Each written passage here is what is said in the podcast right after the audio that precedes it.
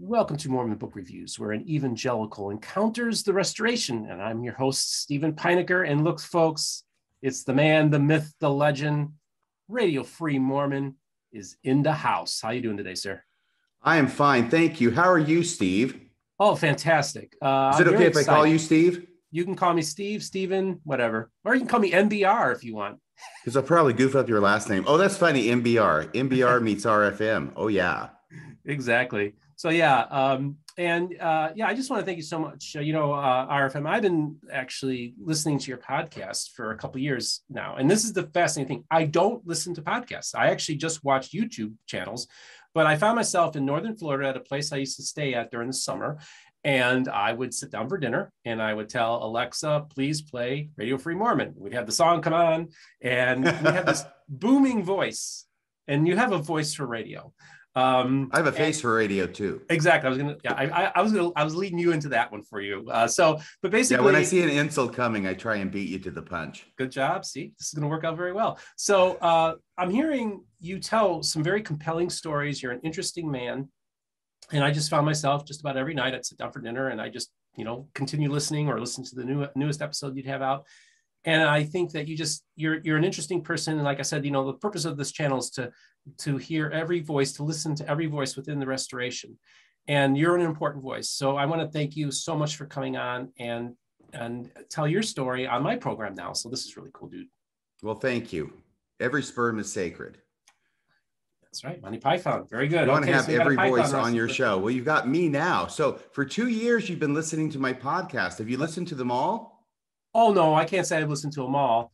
Especially now that I started my own channel, you find out that when you have your own podcast, you don't have time to listen to other people's podcasts, right? That is so true. By the way, that background you have there, the bricks. Yes. I feel like I'm talking to a client.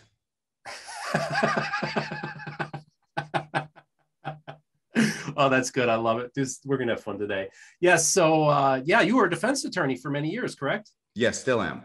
And uh, maybe just talk a little bit about, um, you know, you have, you know, it's very fascinating to me because I find that lawyers, you know, can are often make pretty good apologists. And of course, you were a Mormon apologist for a long time. I mean, you've had a fascinating story. Just off camera, where you're talking about your childhood and that incident that happened where you were molested.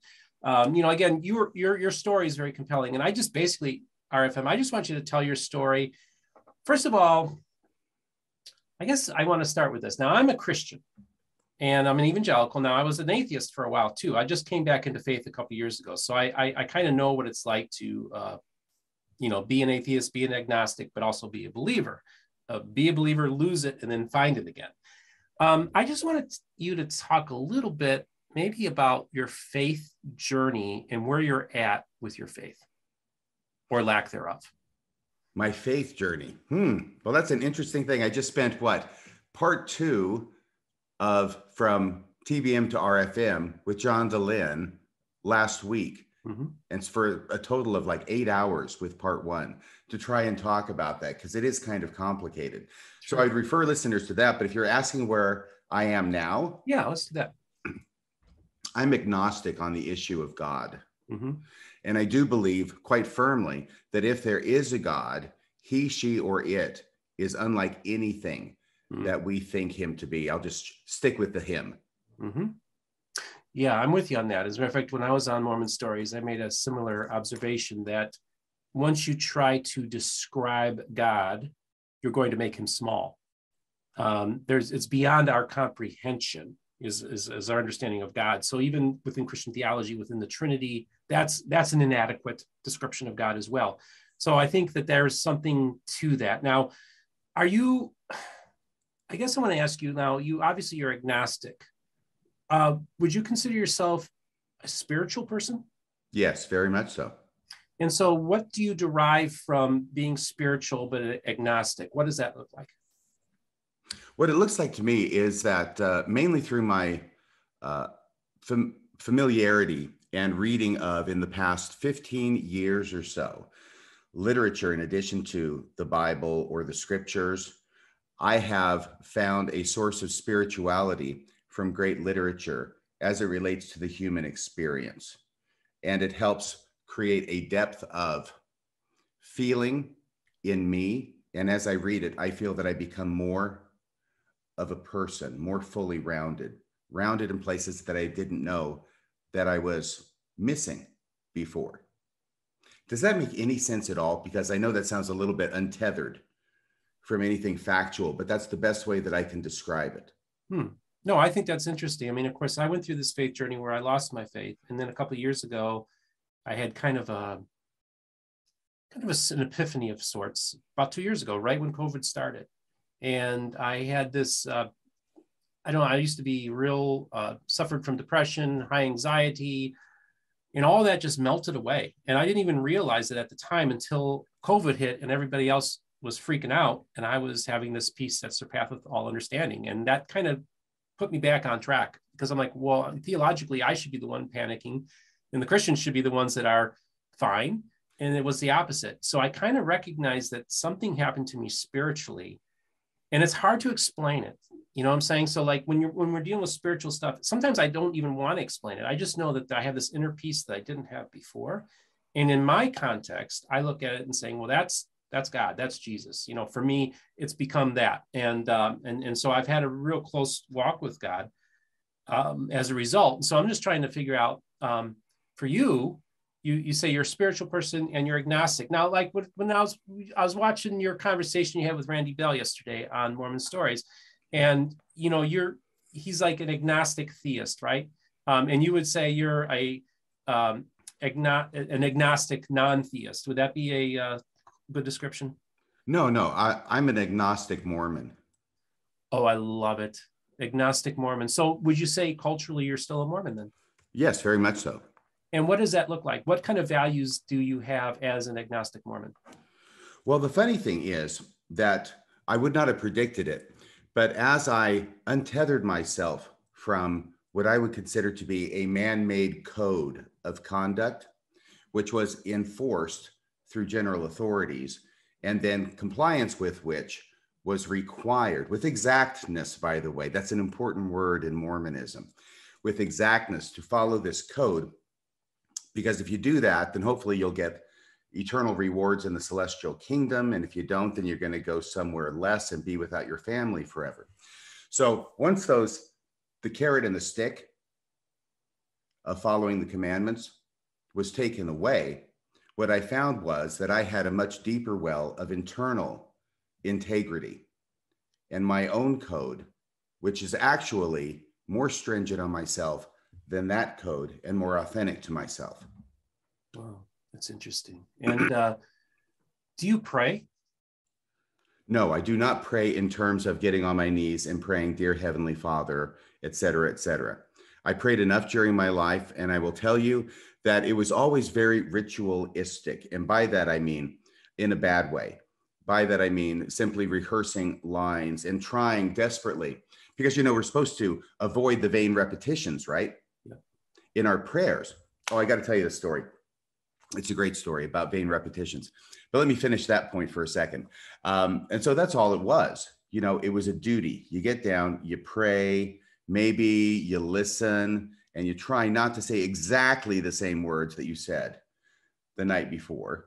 But after a while, there's only so many so many variations you can do on a theme, and you go into these repetitions, and it's really it was quite meaningless to me.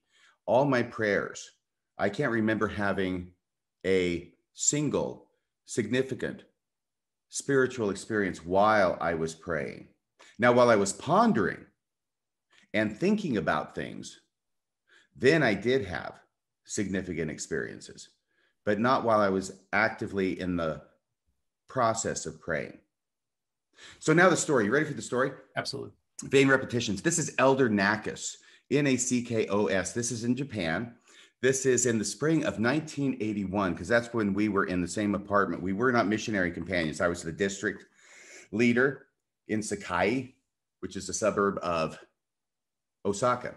Anyway, by the way, district leader, what that means is there's four missionaries in the apartment, and I'm the senior leader of one of the missionary pairs, but I'm the one who has the responsibility of paying the bills for the apartment and phoning in at the end of every month the stats to the zone leaders.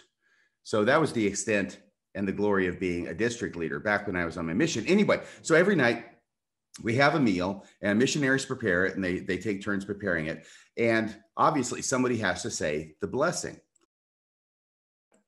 So this night, Elder Nackos, and Elder Nackos, he's a fun, fun guy. I really, really liked him. I wish we had been companions at some point, but we were not. But super nice guy. And he always had this thing that he always said. He would always say, Please bless Elder X, whoever had prepared the meal, right? Please bless Elder X for his efforts in preparing the meal. And this was something he said every single time that he prayed. So one night we're sitting there around the table, ready to eat, and Elder Nackos is giving the prayer, and I can't remember who prepared the meal, but he's going through his litany, and we all have our heads bowed. We're listening to Elder Nackos, and he goes, "And please bless Elder efforts." And Elder. then he stops, and we're all waiting, and we can sense that he's trying not to laugh, and then we're trying not to laugh, and then we all break up, and we're all laughing at the table because he goes, "Please bless Elder efforts." In other words, this uh, this vain repetition, this repetition ended up biting him, and it was funny. So um, he couldn't finish the prayer, and we couldn't eat the food until the prayer was said and Amen was said. Finally, I was the only one who could pull myself together enough to give a quick ending and an Amen on that. So I remember that. That's a that's that's my story about repetitions in prayer you know uh, that that's a great story. Uh, i i want to go back to something you had said. You had said that you had you didn't have spiritual experiences while praying but you would have spiritual experiencing while pondering things. Uh, describe that to me. Well what it is is when i think and i ponder things frequently ideas will come and that's just the way I am. And uh, it's probably not that unusual. Usually, ideas come when people are thinking about things, right? Mm-hmm. And so that's the way I am. I remember, and this is a story I haven't told. It's a very small story, but it's significant to me. When I was in a Sunday school class at the University of Texas at Austin, the student ward, and an individual is up there, he's giving the lesson from the manual. And the lesson from the manual is about Nephi. It's the Book of Mormon, obviously and about his vision of the tree of life. And the teacher, it, by the way, by this point already, so this is the 1980s and probably the first half of the 1980s. By this point, I've already already recognized this idea about myself that I don't get, I don't seem to get answers while I'm praying, but I do get them at other times. So I can't say if the prayers have anything to do with it. I can't say they have nothing to do with it. All I know is it doesn't happen while I'm praying, it's while I'm pondering. So the story has to do with the scriptural account. And the teacher is up there teaching that Nephi got this vision in answer to prayer. Okay. And that was very important for the manual to say for whatever reason, because it's a church teaching. Well, I was already familiar enough with this passage in the Book of Mormon to know that that's not what it says. It doesn't say Nephi was praying and he got the vision. It says Nephi was pondering mm. and he got the vision. And I knew that because it spoke to me. So I was aware of that before I came to the class. So the teacher's up there from the manual saying Nephi prayed, got the vision. I raised my hand and I said, Well, actually, if you look at it, he wasn't praying, he was pondering when he got the vision. And the answer was just a very curt, Well, it's implied, and then moved on with the lesson. So that was something where a passage that spoke to me because it reflected my own experience of pondering and receiving, um, I'll say spiritual confirmations or uh, information or just inspiration, whatever you want to call it, ended up being sort of trampled on in favor of the dominant theory or the correlated doctrine of the church.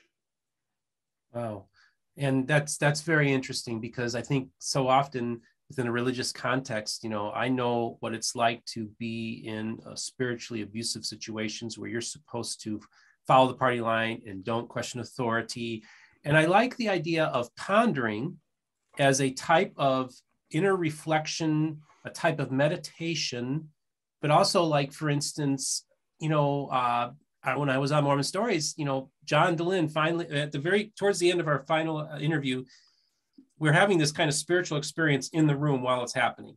Mm-hmm. And he bas- and, and, and basically says, I have to admit that I did hear a voice tell me to start a podcast in 2005.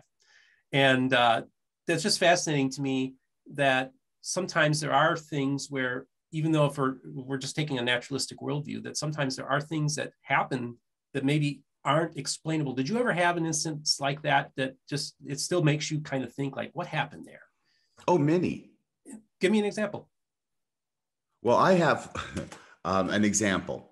Okay, I here's the deal with me is that I had a number of very significant spiritual experiences upon joining the church and in the years after joining the church. They were extremely profound to me. They are experiences that I am not able to rationalize to myself as something that I generated within myself.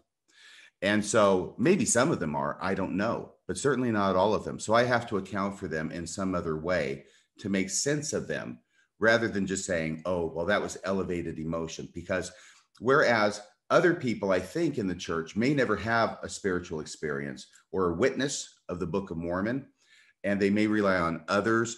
Um, I was blessed, which may end up being a curse, to have these strong spiritual experiences in my youth. And the only reason I say blessed and maybe a curse is because I sometimes wonder that those spiritual experiences that I had, which were so strong and foundational to me, may and probably did keep me a member of the LDS church for much longer than I would otherwise have been without them. Do you still, since Lee, since you have kind of mentally checked out of graduated, I've graduated from sixth grade, baby have you had similar spiritual experiences since then? I wouldn't say similar. I would say different. Okay. And so, um, no, I mean, I heard, I've heard voices too, and that sounds really weird. But it's only on one occasion. It was on my mission. It was very limited and very specific to direct me to a particular individual in a crowd to ask about if they wanted to hear a story about Joseph Smith. Okay. So that's one thing. But um, okay, let me just go ahead and tell the story. I'm sorry, I keep your thinking in my head. So, what have I told before? And what's going to be repetitive? So, let me stop doing that. All right. Uh, when it came to the Book of Mormon, I had this most amazing experience with the Book of Mormon when I was either 18 or 19. And I remember going to the bishop because my best friend, Bruce, who had baptized me, was getting his patriarchal blessing. And he's telling me what a patriarchal blessing is. That's amazing. Wow, really? Patriarch lays his hands on your head, gives you a blessing outline of your life, all this stuff. I want one of those. Of course, I had only joined the church when I was 18. So I didn't get it earlier. I'm going to leave on my mission when I'm 19. So I've got to move fast. And I go to the bishop, Bishop Murphy, and I say, Hey, Bishop, I'd like to get a patriarchal blessing. He says, Okay, well, let me ask you a few questions. It must have been very early on because I was pretty ignorant at the time, which will be reflected in my answer to the bishop's first question, which was, can you just tell me the names of the four standard works? And I start off with Old Testament, New Testament, Book of Mormon, and then I start going in my head, oh, shoot, that's going to be five. How can there be five standard works when there's four standard works? Because I'd already split up the Bible into Old and New Testament. That was the mistake I made, right? So what happens is I stop and I'm looking up like this, and the bishop figures, okay, this guy really doesn't know anything. So he says, Have you read the Book of Mormon? I said, No, I haven't. He says, Well, here's what I want you to do I want you to read the Book of Mormon and then come back and we'll talk about your patriarchal blessing. Good move on his part to give me a, uh, a reason to read the Book of Mormon. So what I do is I go home every night after work and I spend at least an hour reading the Book of Mormon every night. And I remembered what the missionary who taught me, that was Elder Timothy Shanson, who taught me as a missionary and converted me. He said, when you read the Book of Mormon, what you should do is you should pray before you read to know whether this is God's word. In other words, Moroni's promise. But on top of that, he says, whenever you read, you should have this question in the back of your mind Could any man have written this?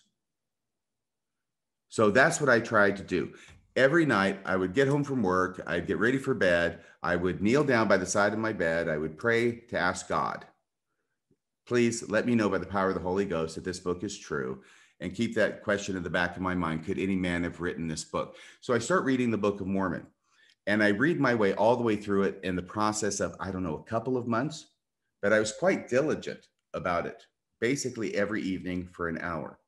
And i had the most amazing experience as i read the book of mormon. I've never had an experience like it before or since. So let me describe this experience to you. As i'm reading you know, um, if you stop and you think about it, we go through our life, there are 360 degrees here around us, or four sides, right? And really, all we see is one side.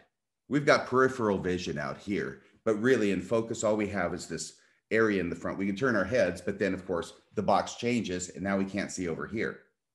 What this was like was as I'm reading, it's like the walls of my mind fell down and I could see to infinity in all directions at once. Hmm. Closest I can describe it.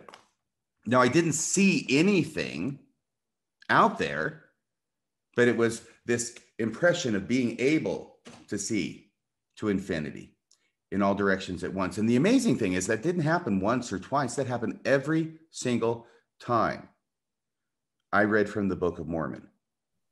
And by the time I got to the end, I was struck with the impression that it's a pretty complicated book, and there's a lot of stories and a lot of characters and a lot of preaching.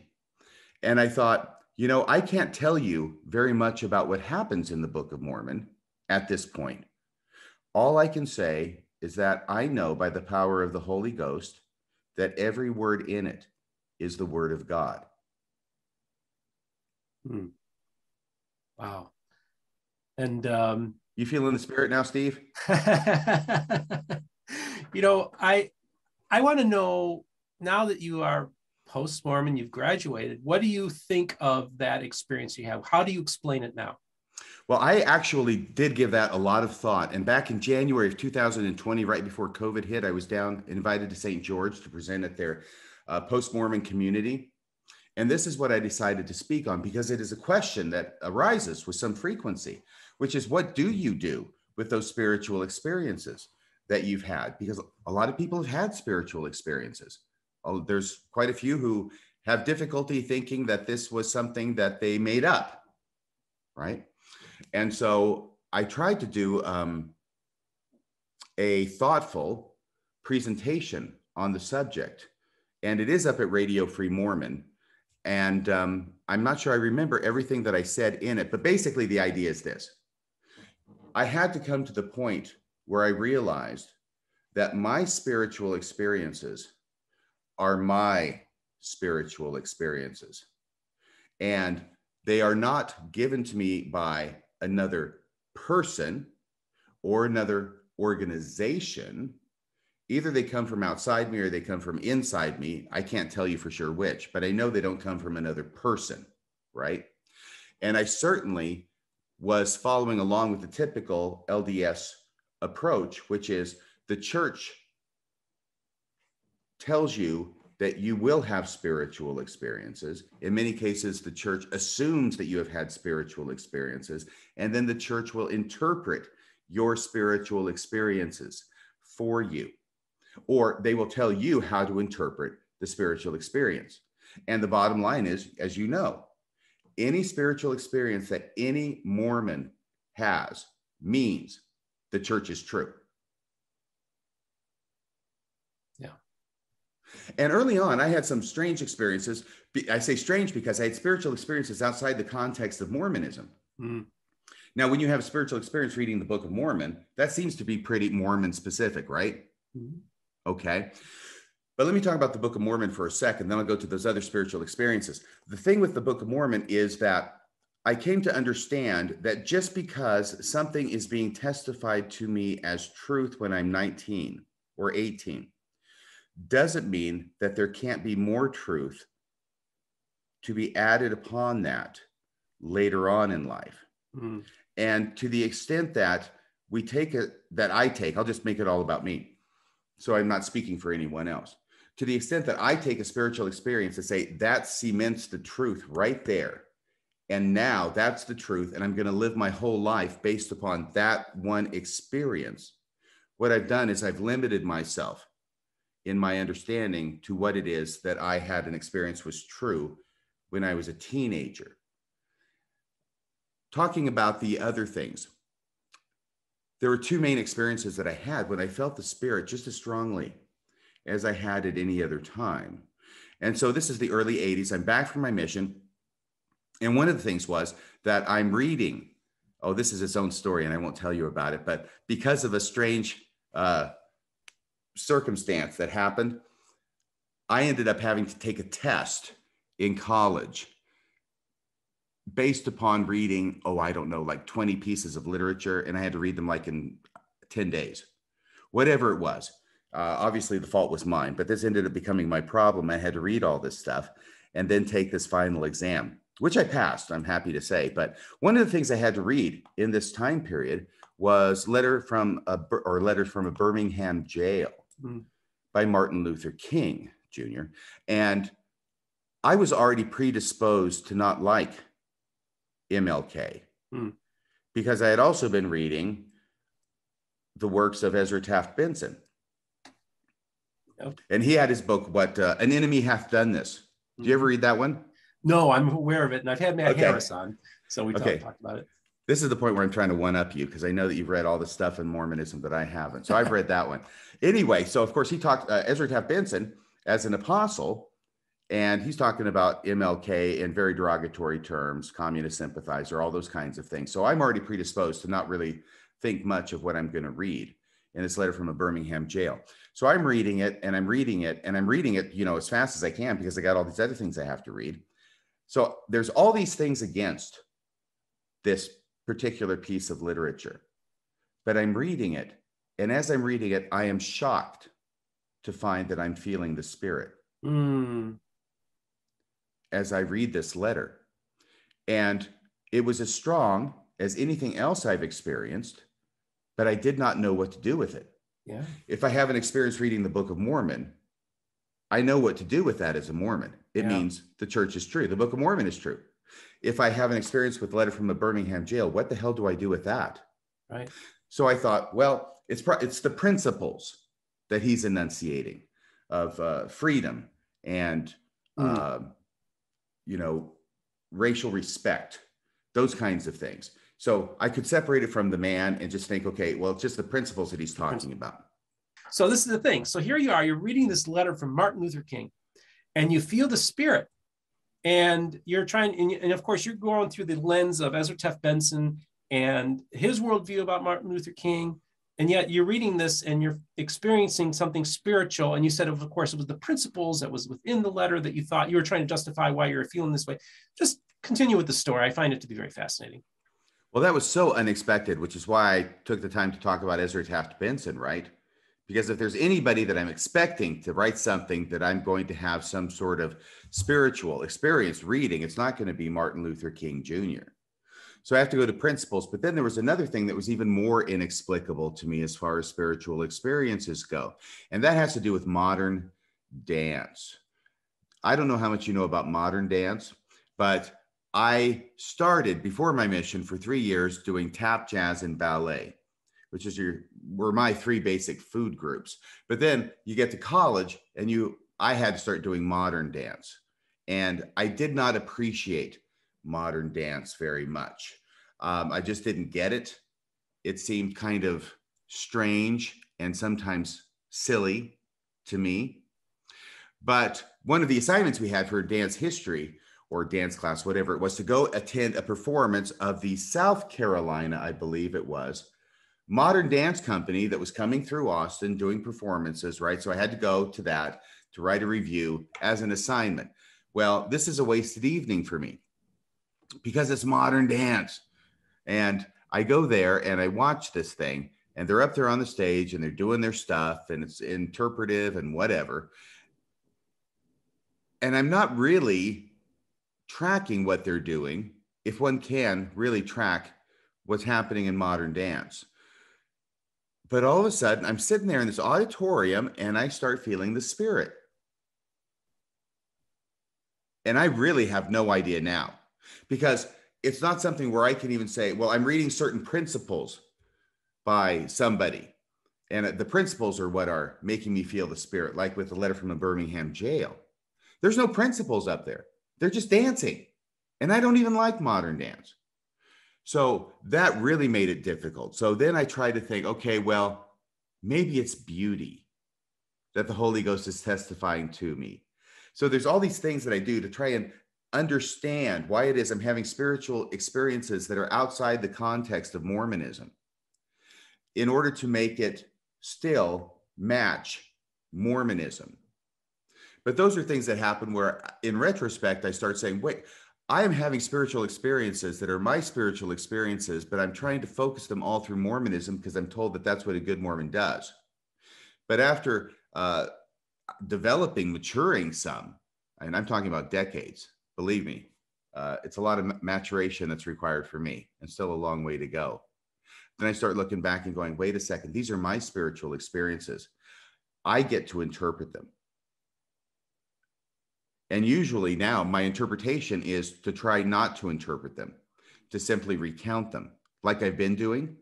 You notice I haven't put any interpretation except when I said that what I said after I finished reading the Book of Mormon was that every word was the word of God. I would not say that now in recounting the experience because that's that was an interpretation and it's one that I don't necessarily agree with. Maybe it was, but this is I want to tell you this story too because I haven't told this story before. Even while these things are happening, I'm having these other wonderful spiritual experiences in the church and some of them have to do with missionary work. After I get back from my mission, good Mormon, I was a missionary. I was a ward missionary. I think we called them stake missionaries back then. I was even at one point the ward mission leader. Wow.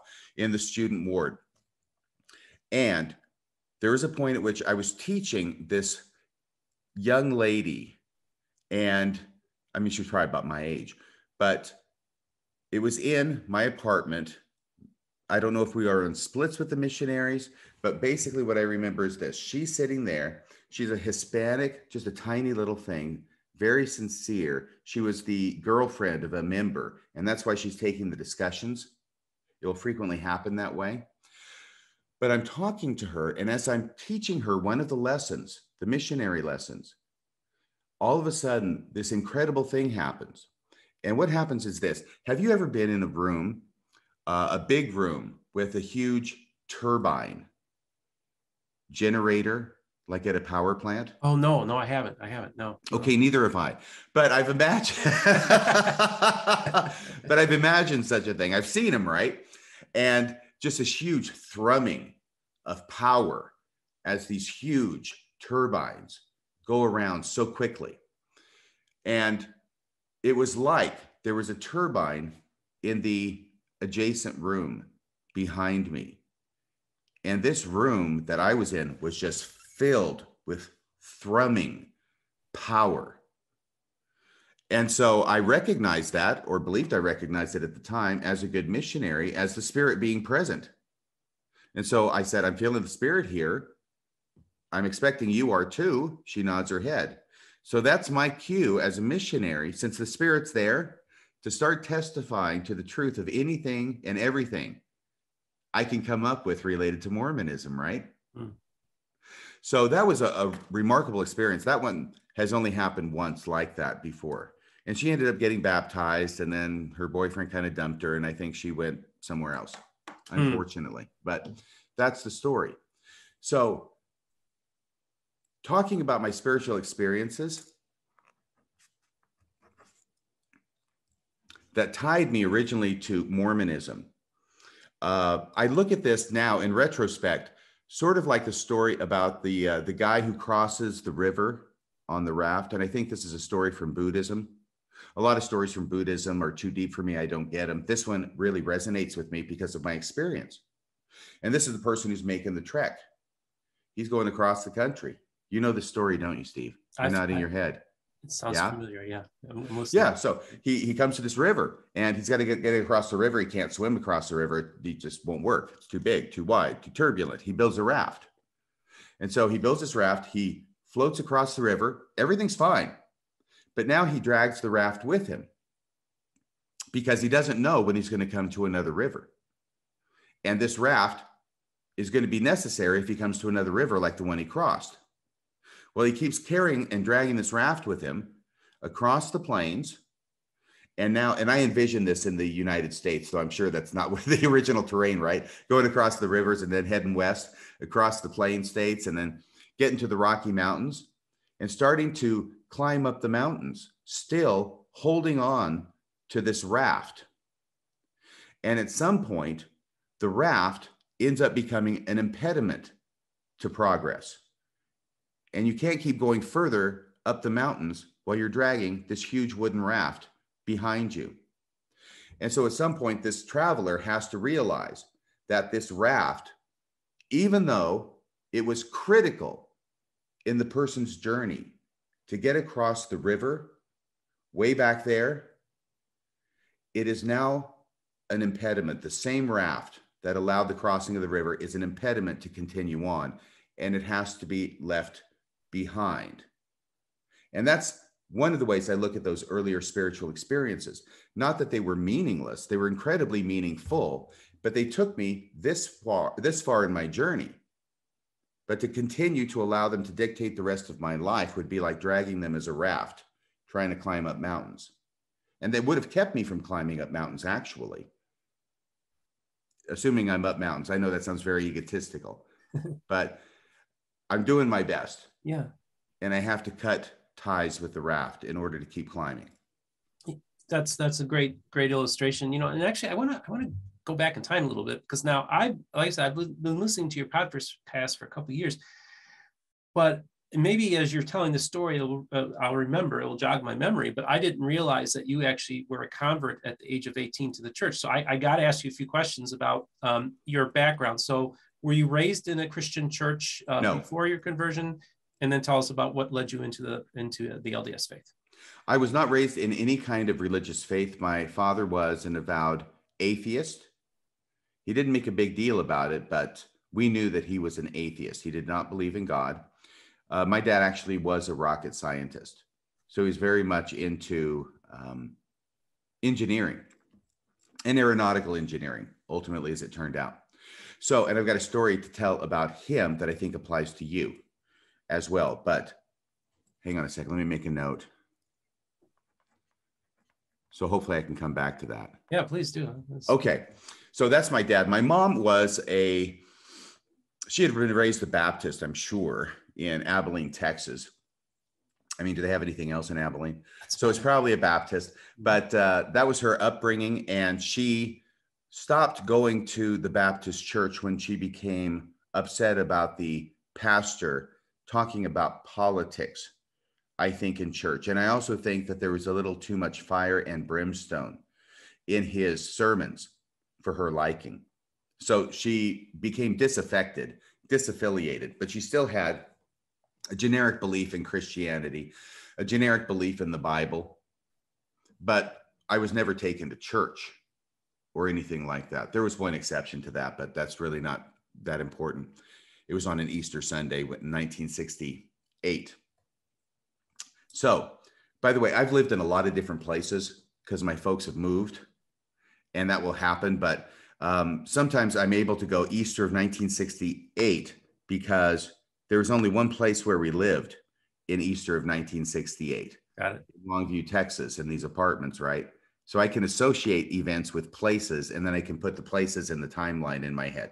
All right. So having said all of that, that's my mom, that's my dad. And I started having an interest in religion, in the Bible, almost on my own, almost undirected. And I remember that I thought the Bible was uh, an important book. Of course, that's our culture right? It's a very important book, if not the most important book. And so I remember at an early age, maybe 12, maybe 11, thinking I should read something from the Bible. I also had a friend of mine who was active in his church. I don't know if it was Seventh day Adventist or what, but he would go to church and he'd come back and have all these stories, and it sounded kind of exciting. So I looked through the Bible and I tried to find the shortest book I could. And I landed on Ruth. All right. Now, there are shorter books, but they have these very strange names like, I don't know, Corinthians isn't that short a book, either first or second. But Thessal- uh, Thessalonians, right? First or those are short, but that just sounds really, really off putting. What the hell is a Thessalonian? So I went with Ruth. That sounded nice. That sounded warm. And I read it and I had no freaking clue what it was talking about. I had no idea what this story was about. I'm 12 or 11 trying to read the book of Ruth with nobody to help me understand. And so I quickly came to the conclusion that if the shortest book in the Bible, named Ruth, was going to be this confusing to me, I really had no hope in understanding anything else in the Bible. So I put it to the side, but I did memorize little bits and snippets of Bible verses, but not from the Bible, from Peanuts. And that's Peanuts with a Mhm. TS. The um the the cartoon, right, with Charlie Brown. And you remember that Schroeder would frequently, or not frequently, sometimes quote from the Bible Mhm. in there. And uh, of course, he also quoted for, at the Bible at the end of um, what Charlie Brown Christmas. Christmas. Yeah. Yeah. And I had taped that on my little tape recorder, you know, with the cassette tape, and played it back and back and back. And I had memorized that little speech, which is, of course, an abbreviated form of the nativity from Luke, I believe. Oh, mhm. So, uh, but he'd also say other things. Uh, like there was one time when I don't know, it's supposed to be funny in the comic strip, but he's talking about uh, when you're okay, when you are invited to your feet, when you are invited to a feast, don't take the chief seats, but wait until they say, "Friend, go up higher." Then thou shalt be honored in the presence of all who are at the table. Right. And I'm talking to my mom one day, and I don't know what we're talking about, but she's got this little 12 year old boy who all of a sudden now, in the context of what we're talking about, spits out this quote from the Bible. And I, am sure I was doing it just to show off. But she looks at me like Mary must have looked at Jesus often and thought, no, she looked at me like, who is this kid? And said, we've got to get you to church. Mm. But she never did. Hmm. So I'm not sure. You're you were talking about my my upbringing, right? Yeah. Okay. So that's really it. There isn't that much. I mean, I dabbled with Jehovah's Witnesses, Okay.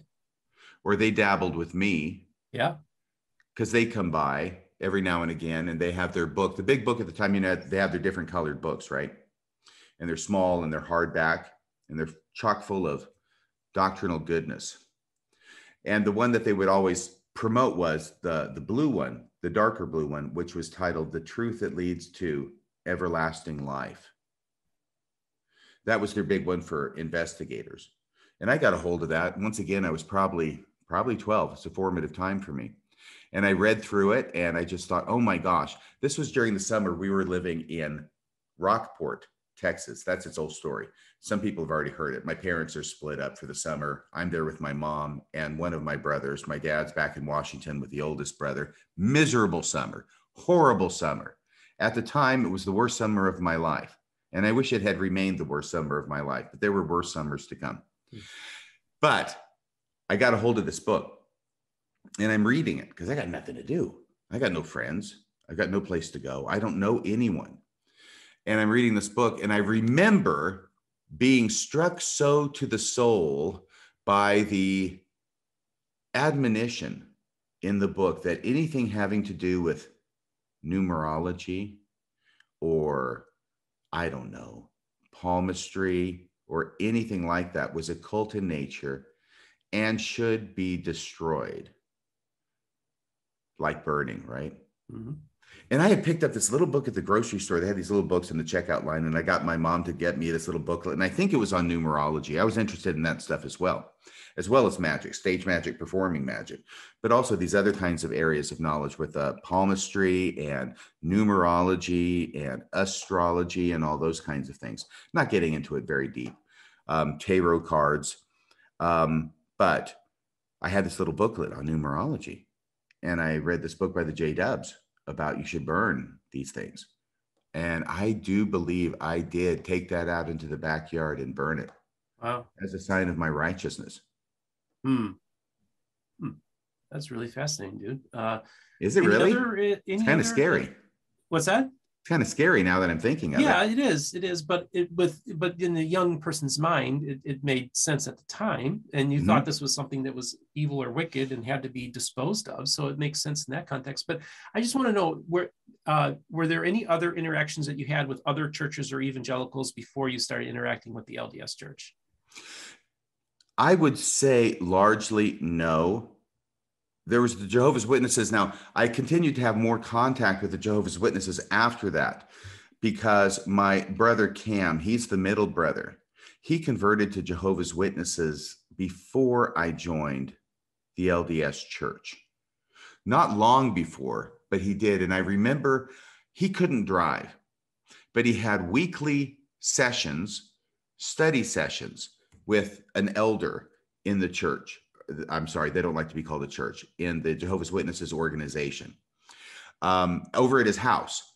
And so every Saturday morning, because I could drive, it was my job to take him over there and wait for him to go in and have his hour long teaching session to prepare to be baptized. By the way, as you know, Jehovah's Witnesses don't do the six lessons and you're done. They do like a year or a substantial amount of time and a substantial amount of teaching before they baptize somebody as a convert into the Jehovah's Witnesses. So this was a long term thing. And usually I'd stay out by the car, but you know, there's no cell phones. There's not much to entertain myself with. So every now and again, I would go in with my brother Cam inside and listen to what this individual was saying. And so the the main thing I remember that happened was, of course, Jehovah's Witnesses do not celebrate Christmas. And I had a question about that. And I asked why they don't celebrate Christmas. And this particular elder, I think it could have been handled better, but he ended up going off on a tirade associating Christmas with all the evils in the world. And this was this took quite some time for him to vent about why it is they don't celebrate Christmas. But ultimately, the impression I was left with was that he was saying that because of Santa Claus, his daughter could not walk down the street at night without the fear of being raped. Hmm. Because ultimately, that's where his his argument came around to. And after that, I decided I really didn't want to go in anymore and listen to anymore because that seemed extreme to me, even when I was a teenager. Hmm. Interesting. But other than that, really no no association. well, I, I, don't just think. had a quick question. Um, you had this would have been in the early 70s. late 70s or mid. Okay, so because you know, of course, they were talking about the end of the world in 1975, so you would have post dated that period of Jehovah's Witnesses then. I think so. Okay. Now you had mentioned that there's a story that you wanted to tell about your dad. Do you think Jesus is coming back? I don't think that we are living in the end times personally. I think So that when are they going to get here? It's been 2000 years. well, that's the thing. I think that it's probably a long ways off. I, I don't I don't I don't think I, I I was raised in a world where my parents had survival food back in the day. Um, believed that the end of the world was coming. Uh, you know, the, the best-selling book of the 1970s was The Late Great Planet Earth by Hal Lindsey. Now, Lindsey, yeah. I read it. Okay, and so this world, uh, you know, it's, it's, it's fascinating because that, you know, I just remember seeing the survival old survival food in our garage, you know, Mhm. and so I was raised with the expectation that we were living in the last days and that Jesus was going to be returning. I have since moved on from that. Now I'm not like Sean McCraney, who's Sean McCraney says Jesus returned already in AD 70 with the destruction of the temple. Um, that's called preterism. Um, it's a it's a very uh, fringe belief, but it basically uh, it actually makes the scripture makes more sense if Jesus returned when he said he'd return, basically in the scriptures. And we, we don't have to make so many excuses, but it raises a, a different set of problems, I imagine. exactly, exactly. But but I think that um, I do think that a lot of things that we think are predicted in the future in the Book of Revelation actually did happen with the destruction of the temple. I think there's some there is some uh, grounds to that. I think uh, Jesus was predicting. That even even Bart Ehrman will tell you that Jesus there was this man, itinerant preacher, who was going around predicting the destruction of the temple, and his name was Yeshua. so I think that um, there's something to that. So I think a lot of the apocalyptic language that's used in the New Testament is actually is actually pointing to the destruction destruction of the temple, God's abode here on earth, which to me is an apocalypse. So within that context, I think that then we can look at the return of Christ as being a little bit different. I think that I, I have these, I, I would say I'm more post millennial, you know, that Christ comes at the very end and that we as humans have to get our act together before he returns in one sense. I guess that's, that's my, where I currently stand. But I, I, does that make any sense to you? No, absolutely. The reason I started asking you that is because this was one of the things that happened in my thinking a number of years back about Jesus coming again. And I remember that there was a shift that happened in me over time, but I remember the shift to suddenly realizing for myself the idea that Jesus isn't coming back. I mean, it's been 2,000 years. I've lived with this idea. We all know it's been 2,000 years. If you start studying the subject, you start finding out that every generation of Christians since Jesus Christ died has thought that they were the generation in which Jesus would return, even from the very first generation, right? And so, why should we think that after 2,000 years, that Jesus is going to come back anytime at all? And that was quite a shift in my thinking.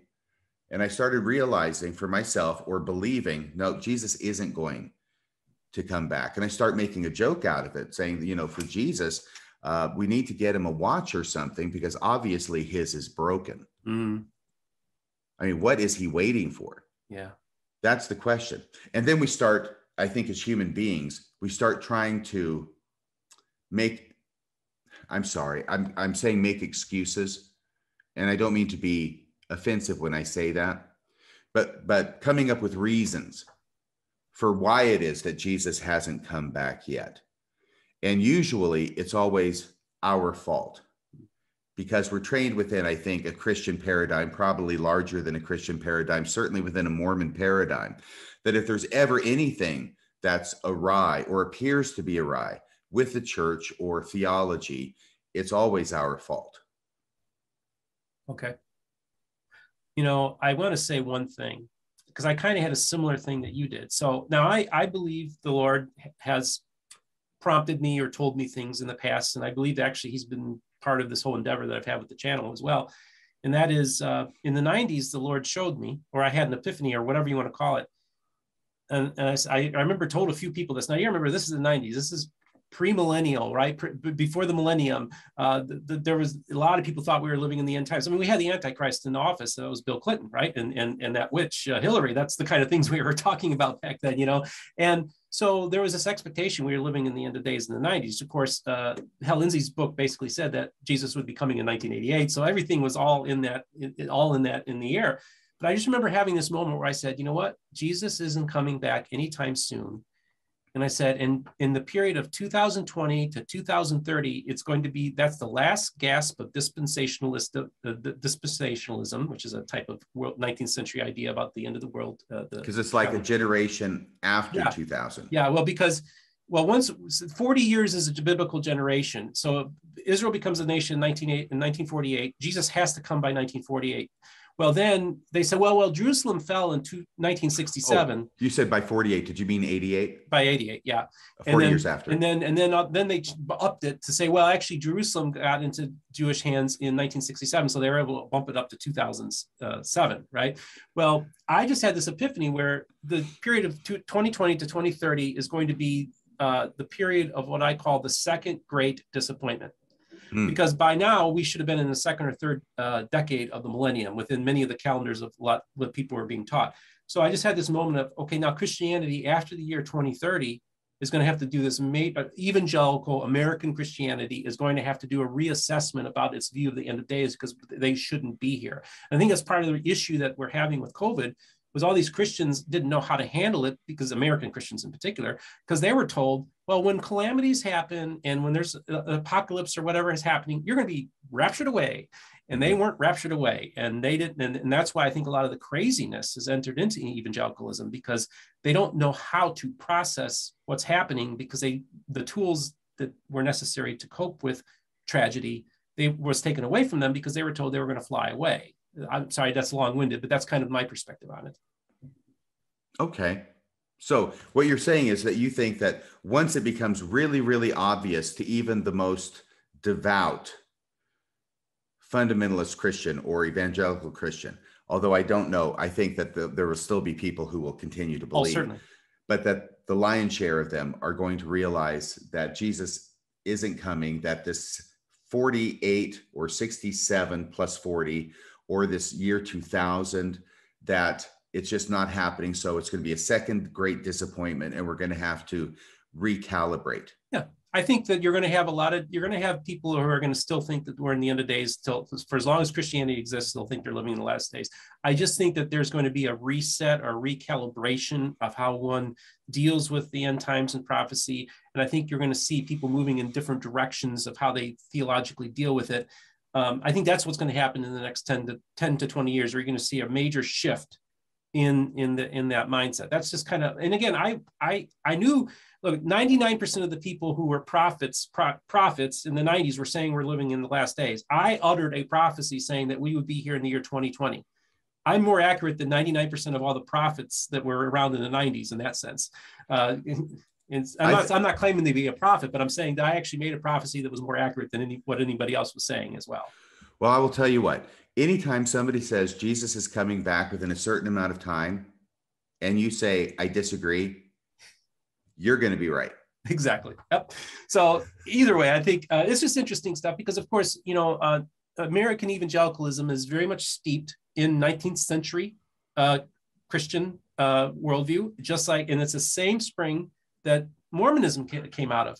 Uh, so we have a lot that's relatable, and that's why I always think what I find so interesting is I tell people that there are places where evangelicals and the restoration can have conversations. And it's at April 6, 1830 church service, where you have a room full of born again, spirit filled Christians. Like I say, them's my people. And then uh, within the pages of the Book of Mormon, which is a very Protestant book, it's a very evangelical book. And these are areas where we could have common dialogue. Now, I know as an outsider, you, of course, you're agnostic and you're not really, you know, but and I'm a believer, uh, a very nuanced one, but still believer. Um, I just think it's important that the two people that have been going at it, the Christians and the, the evangelicals and the Mormons, have been going like this for 200 years. And I'm trying to take another approach, which is civility, finding common ground, and having adult conversations. Uh, what do you what do you think of that approach? I think it's a great approach. And I want to get back to your approach, but I want to mention that's so interesting about these last days that Mormonism is steeped in that idea. That is essential to its identity. Um, I read somewhere where uh, religious groups will frequently put their single most important doctrine or idea in their name. Jehovah's Witnesses, right? That is huge. We are witnesses of Jehovah in the name of Jehovah. Seventh day Adventists. What's the most important? Worshiping the Sabbath on the seventh day on Saturday instead of Sunday. And the Mormons are the Church of Jesus Christ of Latter day Saints. Thank you, President Nelson. We'll use the full name. It's in the name. Latter day Saints. We are in the last days. And we have been in the last days for going on 200 years now. And so I think probably what's happening with Mormonism is very similar to what happened with Christianity over time when Jesus didn't come when he was expected. And that things keep getting pushed out, the expectation keeps getting pushed out. And there's um the thing about first and second Thessalonians, uh, you, I'm sure you've done some Bible studies, but first Thessalonians is believed by most scholars to have actually been written by Paul. And second Thessalonians is not written by Paul. It's written by someone pretending to be Paul. It's a pseudo Pauline letter. And one of the reasons they think that is because First Corinthians clearly the author there is believing that Jesus is going to come again in the author's lifetime. And then Second Thessalonians comes along and says, well, hang on a second. It's not going to be that fast. It's actually, there's going to have to be this great apostasy that happens first, and the man of sin be revealed, right? Sitting in the temple. Uh, and then we'll have the restoration. So it's funny because Mormons know that scripture in Second Thessalonians um, because it's a great apostasy scripture. But the way scholars look at it is this is written later. It's showing a development in Christianity to respond to the fact that Jesus did not come again within the generation of the author of the first epistle. And so this is a disappointment, right? So we have to figure out ways to explain why it is that Jesus hasn't come back. And I think we see the same thing in Mormonism. And now we're about 180 years later. And I remember it caused a little bit of a stir in the church when I think it was Boyd K. Packer was giving a general conference talk. And he was talking about how members of the church really don't need to be too worried about things that are going on in the world. It's bad, there's horrible things happening, but we have safety here, and that we'll be raising our children and our grandchildren. And people were looking at each other and saying, You mean Jesus isn't coming back before we have children and grandchildren? These are young people, obviously, right? And it's like, I think it was unconscious on his part. I didn't, he wasn't addressing the second coming. But what he did was he effectively said, Jesus isn't coming back for at least a couple more generations. Interesting. Yeah. Uh, yeah, continue. On the other hand, President Nelson is beating that second coming drum like nobody's business. And if you paid attention to what he says, he is just saying, "Oh, Jesus is going to be coming back any any day now." And he had his wife. I should say he had his wife. What I should say is his wife, Wendy, spoke back in 2016 in January at their address at Hawaii from BYU Hawaii, the, the young adult devotional that was broadcast. So she spoke first and then he spoke. And he was Elder Nelson at the time. He wasn't the president of the church yet. But what he said got all the attention because that's where he called the 2015 November leaked policy a revelation. So he got all the attention there. But what his wife Wendy said before that, I thought deserved its own attention. I've given it some attention before. Here's what she says at the end of her talk. What she says is, Imagine, he says, no, no, she didn't say imagine. She says, What would you do if you knew that the Savior, as part of his second coming, has already met with large groups of his most devoted followers to give them instructions, meetings about which CNN and the media and the internet know nothing about. What would you be willing to change? What would you be desperate to change if you knew those things? And she was doing it in such a way that it was very obvious to me what she was doing. What she's trying to do is she's trying to signal in code that this is all happening. And who would be better to know but the wife of Elder Nelson? So she's portraying this insider knowledge, but still couching it in such a way with the if language that if she ever got called on it, that she could say, oh, well, I was just saying if. But she was saying a lot more than if. You can say if, but when you start giving all those details, as if you're relating something that really happened, then you're going beyond just a hypothetical. And I, my take on what she said was she's signaling that this really is happening and she knows about it. And that second coming is so close. It's already in the works. And Jesus has been showing up here in meetings with obviously the apostles. Who else would Jesus show up to, right? So um, that's this is the um, the Jesus is coming again drum that is being beat even now in the LDS church. Like, uh, well, like I've never heard it before, maybe. Hmm. Hmm. In some sense, I think Elder Nelson thinks he is the second coming. Well, I'll just I'll just let that one hang out there. yeah, I, I was like, I don't know how to respond to that one. um, so uh, I wanted to uh, ask you some questions, and and I'm actually I, I want to kind of move along to uh, your podcast a little bit about the history of that. But was there anything you wanted to cover before we moved on from move to a different conversation? No, uh, I will say this one thing. I always say no, and then I add something, right? So it had been said a long time ago by some scholars of Mormonism that if you look at Mormonism and its development, what you can see happening in real time, or at least closer to 2000 years ago with Christ- Christianity, you can get an idea as to what was going on with Christianity at its earlier stages. And I thought that was uh, brilliant. I thought it was insightful. I don't uh, don't know it's completely true, but I think there's some truth to it. And so I would look at that and think, yeah, that's true. This development, this stuff going on. But unfortunately, over time, as I learned more about Mormonism, and more about Christianity, I started seeing that as not necessarily a faith promoting thing. That what was happening with Mormonism, not faith promoting, looking at Christianity, perhaps seeing similarities and finding those not necessarily faith promoting either.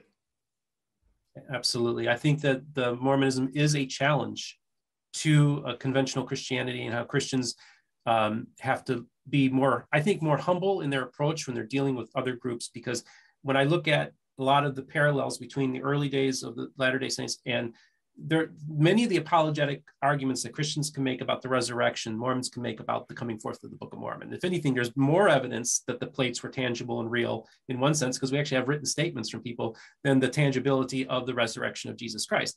So I think that that's something that Christians have to take into account, and I do, and I do, I do think that Christians need to do that, and I think then they'll be more humble in their approach, and maybe a little more gracious towards Latter Day Saints uh, in their uh, in their dealings with them. So, do you think the Book of Mormon is inspired? I think that there's inspiring things in the Book of Mormon. And partly I say that is, for instance, my friend um, Jonathan Neville wrote the book um, Infinite Goodness, Joseph Smith, Jonathan Edwards, and the Book of Mormon. And it talks about the in, outsized influence that Jonathan Edwards had on the production of the Book of Mormon. Now, Jonathan is an Orthodox TBM but he's a very unique, interesting fellow. And uh, he's, I, I just kind of embrace the areas where the Book of Mormon speaks to me, and it's also um, where, where I can find agreement with it. And the other thing that John Hamer, when I've been doing a series of interviews with John Hamer, and one, and he brought up one thing. He said Protestants, evangelicals in particular, should be grateful for the Book of Mormon because it has, if you transcriptions of 19th century revival sermons in the book. So it's actually a, an important document that's actually part of our history as well. Does that make any sense to you? Absolutely. Yep. So I don't I tell Christians don't don't be afraid of the Book of Mormon. It's a thoroughly Christian book. And then maybe a we, little too Christian. Yeah, yeah, because it, yeah, yeah, Christians, you know, Christian churches before Jesus even arrives in the scene, right? So, right but I just say, like, just put the put put the Book of Mormon and just look look. If you engage the text of the Book of Mormon, I think many Christians, if they read it, would be saying Amen. So why in the world? And I can tell people, the Book of Mormon confesses that Jesus Christ is Lord. Well, okay, let's just let's just let's just use the Book of Mormon as a as a as a bridge that we can have conversations with. That's that's my approach to the Book of Mormon. So if Joseph Smith was on the right track with the Book of Mormon, mm-hmm. then what happened to him? Because I'm guessing you thought you don't think that he stayed on the right track up through June 27th of 1844. So, you know, it's really fascinating to me because I'm very, very good friends with uh, the Church of Jesus Christ, and they are based in Monongahela, Pennsylvania, and they are, and I call it an April 6th, 1830 church. And when I go in that church and I uh, uh, worship with them and fellowship with them, I am engaging, definitely, no doubt about it, Christians. Uh, I, I, actually I, I brought Christians to some of their services. They felt the same way. I got a guy from Arizona who contacted me, who attended a service, a Christian, and was blown away by it. So I feel like the the the church, the April 6, 1830, it was a Christian church. Okay.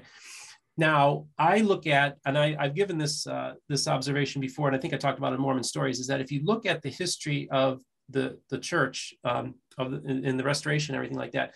So it's almost like in miniature the history of christianity.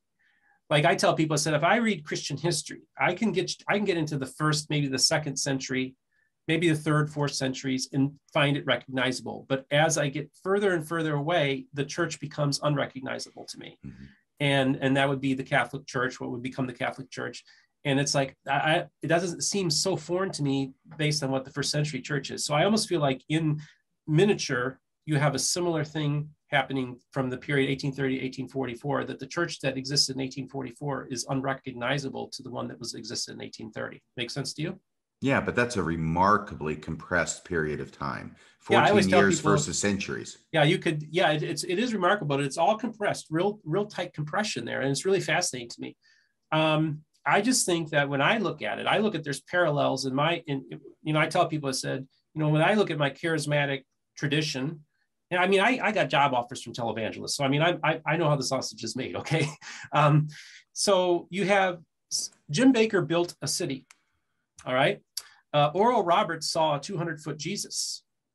All right. That's a big Jesus. That is a big Jesus. Um, Kenneth Copeland tells us that you can become a God.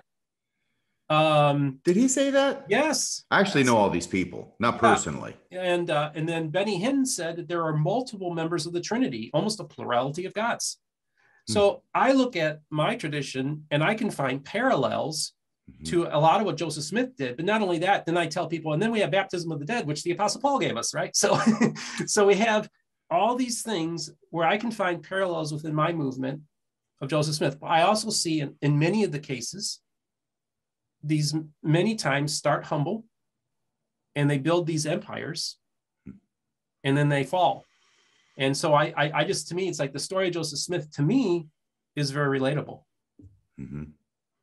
So no offense to you who love Joseph Smith and he's your prophet. I honor you and I love you. Um, I just want you to understand that's how, as an outsider how I see it. Right. So as I'm understanding, to put the fine point on it, which I don't think you did out of courtesy, that you feel that Joseph Smith in, well, 14 years, let's just say 14 years, it might have started a little bit earlier, definitely ended in 1844, but that he went through a very compressed time period where he started out in a, an acceptable way to you as far as the teachings in the Book of Mormon, and then rapidly became full of himself and then fell. So I think in 1820, Joseph Smith had a born again experience. So I believe Joseph Smith is a born again Christian. Okay, so we'll make it 24 years instead of 14. Yeah, yeah. So I think that's that's what we're looking at. And I can tell you that Joseph Smith is a human being just like all of us. RFM, how how do you think you would handle the power, the prestige, and all that Joseph uh, was able to accumulate in a relatively short period of time? D- dirt poor farm boy mm-hmm. becomes the leader of an army and a city builder. What would that do to you? Well, I'm by nature very humble. so I I don't know. I do know that uh, I tend to eschew those kinds of trappings. Okay, good. So that's just my my personality. Obviously, different people are different, and maybe if I were in that exact same position, I would react differently. I think sometimes we think that we would react one way in a given situation, and then that situation happens, and we find ourselves acting a different way.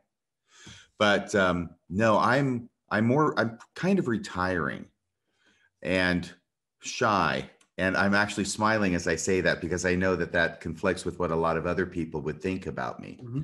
But I am kind of shy and have to force myself out of my my um, my shyness. Um, so I don't know that I would react the same way, but I can certainly understand why it would affect uh, somebody like Joseph Smith that way. Okay.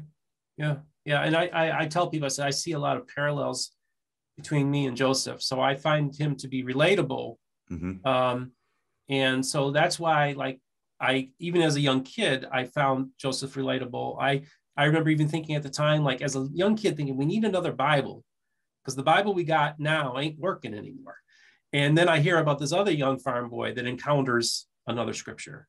Well, that just that speaks to me, man. So that's why I always had this affinity with Joseph since a very young age. And so I look at it and say, I don't know how I would have handled it mm-hmm. if all that was thrust upon me. I can see how I could easily um, follow the same path in many ways. Well, just wait till your, your podcast becomes more popular. oh Lord, keep me humble. And I tell I tell people too. Uh, said you know the Lord, I believe the Lord is involved in this. And I tell people six months from now, I may not be doing this, but I feel the Lord's hand is in this. And I'm, I just, I, but yeah, if I get, because I used to be involved in politics and I had quite the ego. Mm-hmm. But I went, I had a couple nervous breakdowns, suffered severe depression. I tell people God deconstructed me. And I've come out of this whole process as a, as a new creature. Um, but yeah, I just I just feel like I think that another version of me could have gone in a different direction. So I'm just grateful that I'm I'm alive. Actually, most people say it's amazing that I'm even alive. So I'm just grateful to God for that. But um, one thing about Joseph Smith and me, and I'll give you this example, is that he seems to have gotten to a point where he felt little to no compunction about exercising unrighteous dominion over other people and pressuring them to do what he wanted them to do. In my situation, I try and avoid that as much as I possibly can. And here's the example I'm back from my mission. I'm in my 20s. I'm teaching at a dance studio. So this is probably 1984 or so, teaching a jazz class to adults. And there is one gal in this dance class whose name is Lori. And I felt that I should approach her about the gospel and the missionary discussions. Just one of these impressions, right? So, but I also knew, Steve, that it would be inappropriate for me as a teacher of a student to approach them about something like this. Now, this may be hyper scrupulous on my part because this is just a stupid dance class. This isn't a college course or anything where uh, this Lori is depending upon me for her grade or any kind of pressure like that. This is just a dance class. There's no grade. They're paying to be there. We're having fun. But I still felt that way. And so I decided that if I were going to do this, because I felt very much directed by the Spirit toward Lori, I thought, okay, well, we're having the final show at this theater in Austin. And as of the time the show is over, I'm not her teacher anymore. But she's also going to go her own way, and I, I, will lose contact with her, I expect. Of course, I never thought about asking her for a phone number, but anyway. So I waited till that night. Show's over. We're in the wings. People are packing up. And then I approach her. And I say, Lori, um, I just want to tell you that, you know, I'm a Mormon. Yeah. And I I felt impressed to ask you to take the missionary discussions, learn more about the church. And she says, okay. And I felt that that was okay because then I was honoring what I felt was this inspiration to ask her to listen to the missionary discussions, but also not crossing a boundary of doing that when I'm her teacher. And that is such a small thing compared to certain stories about Joseph Smith and the immense pressure he put on people when he's the religious leader of the community. And so I think that if I'm in that position as a religious leader of a community, I am going to work three times as hard not to put pressure on anybody to do anything that I want them to do, but to really teach them correct principles and let them govern themselves. I know that's an expression that's put into the mouth of Joseph Smith. Whether he said it or not, I think there's lots of instances in his life where he did not reck his own rede. Hmm. hmm. You know, I, I, have to say too, you know, this is not just something it's just within Mormonism. I'd say almost I've run into so many pastors throughout the years that don't take the position that you take. Uh, they are very forceful and they are they they they they're used to being getting their way and kind of have the attitude, "Do you know who I am?" Uh, kind of attitude. So this is this is endemic to a lot of people who hold positions of authority in spiritual in the spiritual areas. But of course, we see this with CEOs and it's it's it's you know there, we see that in the political realm. It's it's people who want to have positions of power often are this way, and that's in some sense how they got there too. So I, I recognize that as well. So yeah so that this is the thing like this channel is not about bashing the church or, or or joseph or anything like that but i also want to say that you know there are times when I'm, criticisms will be offered but i do it in love and i appreciate rfm you giving me your your views because i think it's really important that people hear all the perspectives uh, uh, and all the dynamics of how one can look at joseph and the restoration. Well this is one thing that sometimes people don't believe me i think when i tell them that i'm not here trying to get people to leave the church. Right. Because I'm not. If the church makes you happy, I mean, it made me happy for a few years. I stayed in like three and a half decades longer than it made me happy. Hmm. All right. But uh, so, and I know it makes some people happy. If it makes you happy, that's great. If some other religion makes you happy, that's great. I'm not here to try and dislodge you from whatever it is that you believe but I am here as someone who will talk about things in as fair and open and as honest a way as I possibly can. So if someone wants to listen to that, if they're in a place where they're ready to hear that kind of thing, then there's the Radio Free Mormon podcast and also Mormonism Live on Wednesday evenings. But just tying that together with my story about Lori and about the idea of me not trying to get people to leave the LDS church. I would never presume that it would strike me as a presumption of monumental proportions for me to try and tell somebody how they should live their life or what it is that they should believe. No, that's not for me to do, not in my book. Mm. Mm. Well, I, I, I want to be respectful of your time. Uh, I want to, uh, so I, so if you have to go or we, you know, just let me know. But I, I want you to maybe tell the audience a little bit about what got you into the idea of doing a podcast. Uh, just kind of talk about the origin of Radio Free Mormon. I will do that. I've done that recently, but I'll, I'll be happy to give yeah, a just give us cliff here. notes, even yeah. Mm-hmm.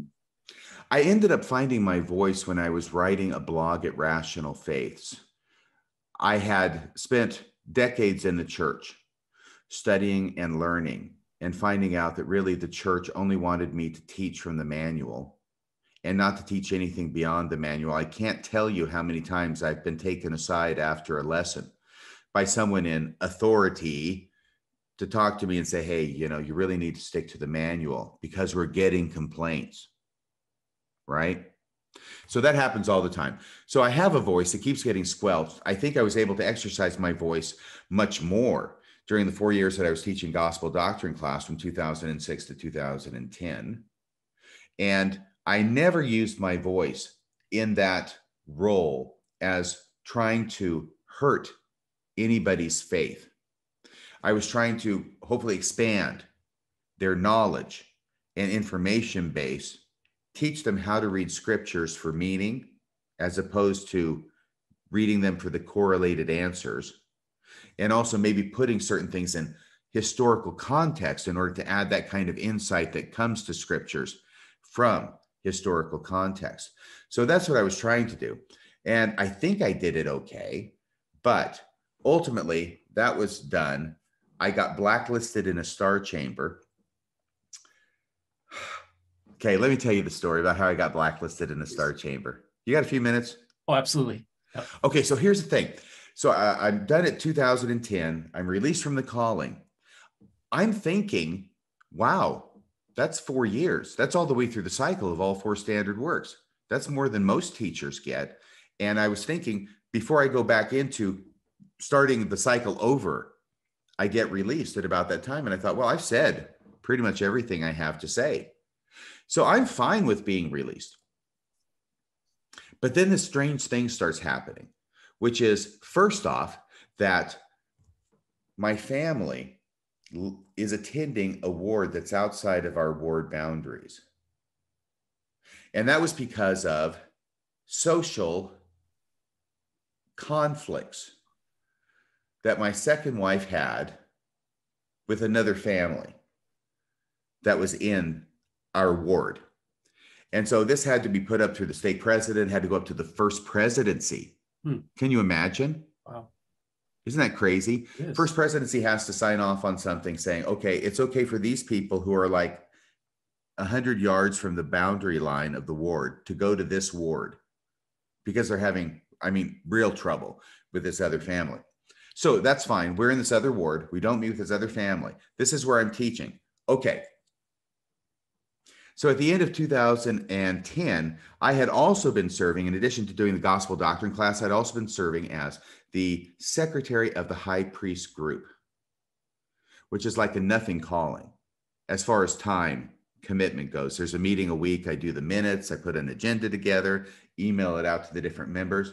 I pride myself that I was actually a pretty darn good secretary for what secretaries do. But 2010 is over, and now there's a special meeting. I'm fine with being released, but now the bishop has to come up with a story about why it was I was released. And the story is that because I am attending a ward that I don't live in, that I can have only one calling. Okay. Yeah, I like what you did with your eyes. That's what I was thinking too when I heard it. I thought, I never heard that before. I don't know why that would make any sense. But that was the story. And that the bishop had met with the high priest group leader. And they had decided that between the two callings, since I have to drop one, I've already been attending this word for years now before they realized this rule was uh, effective, um, that it was more important for me and for the ward for me to be the high priest group secretary than it was for me to be the Sunday school teacher. And like I said, being released is fine after four years, but now I'm starting to hear these weird stories to justify it. And I thought, hmm, okay, well, I'm not sure I'm buying that, but that's okay. I'll just go ahead and be the, the secretary for the high priest group. Now, 2010, it gets better. You ready? Mm-hmm. I have a good friend whose name is Daryl Adair and it's okay for me to use his name. And if it's not, then he can write me an angry letter. But I'm pretty sure it's okay. He's somewhat older than I am, but uh, we had a relationship that was good. He was also somewhat nuanced as a member of the church, like I am. I think he was a good teacher. I like to think that I was, but he became the next gospel doctrine teacher. So Daryl Adair is up there. I'm fine attending and listening to what he has to say about the scriptures it's of some interest. I'm learning some things. I like his perspectives. And there are times when Daryl is out of town on business. And the first time he was out of town was just like within the month after he got called. And he calls me up and says, Hey, RFM, will you take over my class and be the substitute? I said, Sure. So I'm the substitute for the class within a month of being released.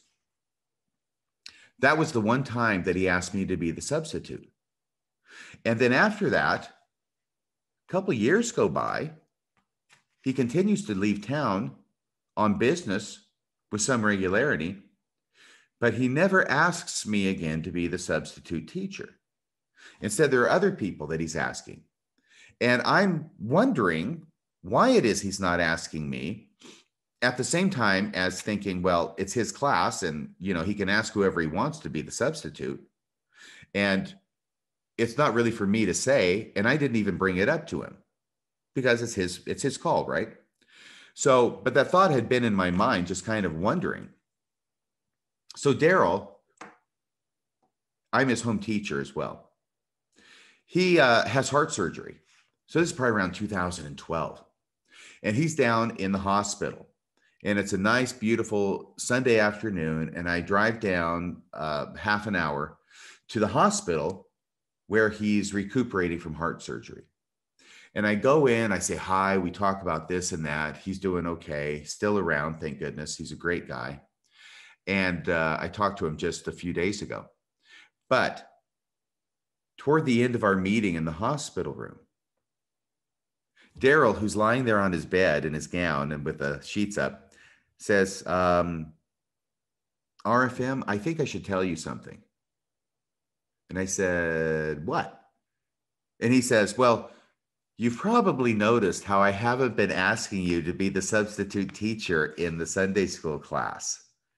And I said, Well, yeah, I've noticed, but you know, I mean, it's no big deal. I, it's okay with me. It's your it's your class.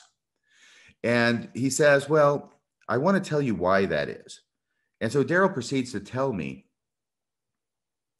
Oh, I've got to back up. I got to back up here for just a second to say something that every Mormon knows. Okay. All right. And what every Mormon knows is that pretty much everybody in the church has a calling. And a lot of those callings are teaching callings. And a lot of those are every Sunday callings. And there are times when a teacher or somebody is going to be gone for the week and somebody else has to substitute. Well, the mandate since time immemorial in the LDS church has been if you're going to be gone, you need to find somebody to take your spot. You don't farm it up and say, hey, I'm going to be gone. You need to find somebody else. I'm going to be gone. You find somebody else. That's considered to be proper etiquette in the LDS church. So it's the responsibility of the teacher to find someone else to fill their spot. All right, having said that, now Daryl tells me that the Sunday school president in the ward had circulated a list among the different teachers.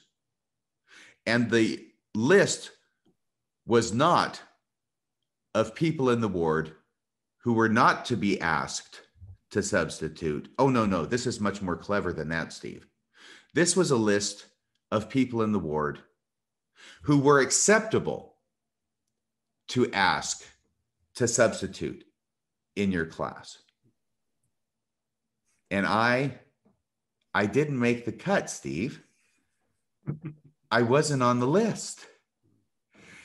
And so I'm kind of surprised he took that long to tell me, but I, I don't know, maybe felt a little bit abashed about it. But he finally told me he might have thought he was on his deathbed, time to make confession. It's striving time. So he tells me about that, and I go, Really? And I kind of get a little bit upset about that because I know the Sunday school president in the ward, and we'd known each other for years. And I kind of stopped talking to him. I didn't really talk to him that much except at church, giving him the cold shoulder. And I remember walking into the chapel one day, and he's out there in front of the chapel doors handing out the programs and greeting people. I kind of brushed by. And he stops me. He says, RFM, maybe it's just me, but it seems like you've been kind of cold to me lately. And the first thing I said was, Oh, no, not at all. Right. But then I stopped and I said, No, you know, actually, I have been because, it, no, he said, Are you angry with me? I said, Yeah, actually, I am. I'm angry with you. Why are you angry with me? Well, this is what Daryl told me about this list that you came up with of acceptable substitutes, and I'm not on it. And he goes, Oh, oh, well, no, that wasn't me. I didn't come up with that list. That was the bishop. So, all of this just to keep me not only from teaching as a calling, but God forbid I should even be asked to be a substitute teacher when somebody else is out of town. That's how marginalized I'm going to be in my own ward. Wow. And shut down, not interested in my voice. You asked about voice a long time ago. I started comparing it with the church where my voice was taken away from me. And then I found my voice again blogging at Rational Faiths, right around, starting right around that same time, I think. Finding my voice and then wanting to go into podcasting, not knowing how to do it. And then Bill Reel approaches me after he reads one of my blogs and says, Come on, my show. Let's talk about this blog you wrote. The blog I wrote was about the Adam God theory. Hmm and how the church covers it up and continues to try and cover it up to this day. So we went on. This was this had been a passion of mine back in the late 80s, early 90s. And I had read a lot of stuff and I had written a manuscript about the Adam God theory, which has never been published. Hmm. Um, it's been rejected by some of the finest publishing houses in Utah, though.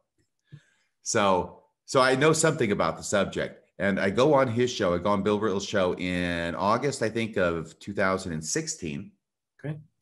And it was just really, really popular. People loved it. Hmm. And so Bill reaches out to me, says, Hey, would you like to do a podcast under the Mormon Discussions umbrella? And I said, Yes, yes, I would. So we do that. He teaches me how. He was very gracious. And I think that had he had anybody else under his umbrella before. I can't remember if I was the first. There's there's different podcasts who have come and gone, and some who have come and stayed, like Marriage on a Tightrope. And uh, there's just all these uh, different wonderful podcasts that he has. But uh, regardless of whether I was the first, I was probably one of the first at a minimum. And that was something that worked out for him because he was bearing, like you, this entire brunt of putting out all these podcasts without really anybody else to relieve some of the pressure or the strain or make a podcast over here under his umbrella so he can have a breather. And um, I think it was very beneficial for him. I, I, think it was somewhat beneficial for him. I know it was hugely beneficial for me hmm. because here's a podcast and he already has an audience. Yep. He has an established audience which means that if I go in under his platform, then I pretty much have his audience as well mm-hmm. from the get go. I don't have to build it from the ground up. Yep. so that was wonderful. And we're still together to this day. It's a match made in heaven.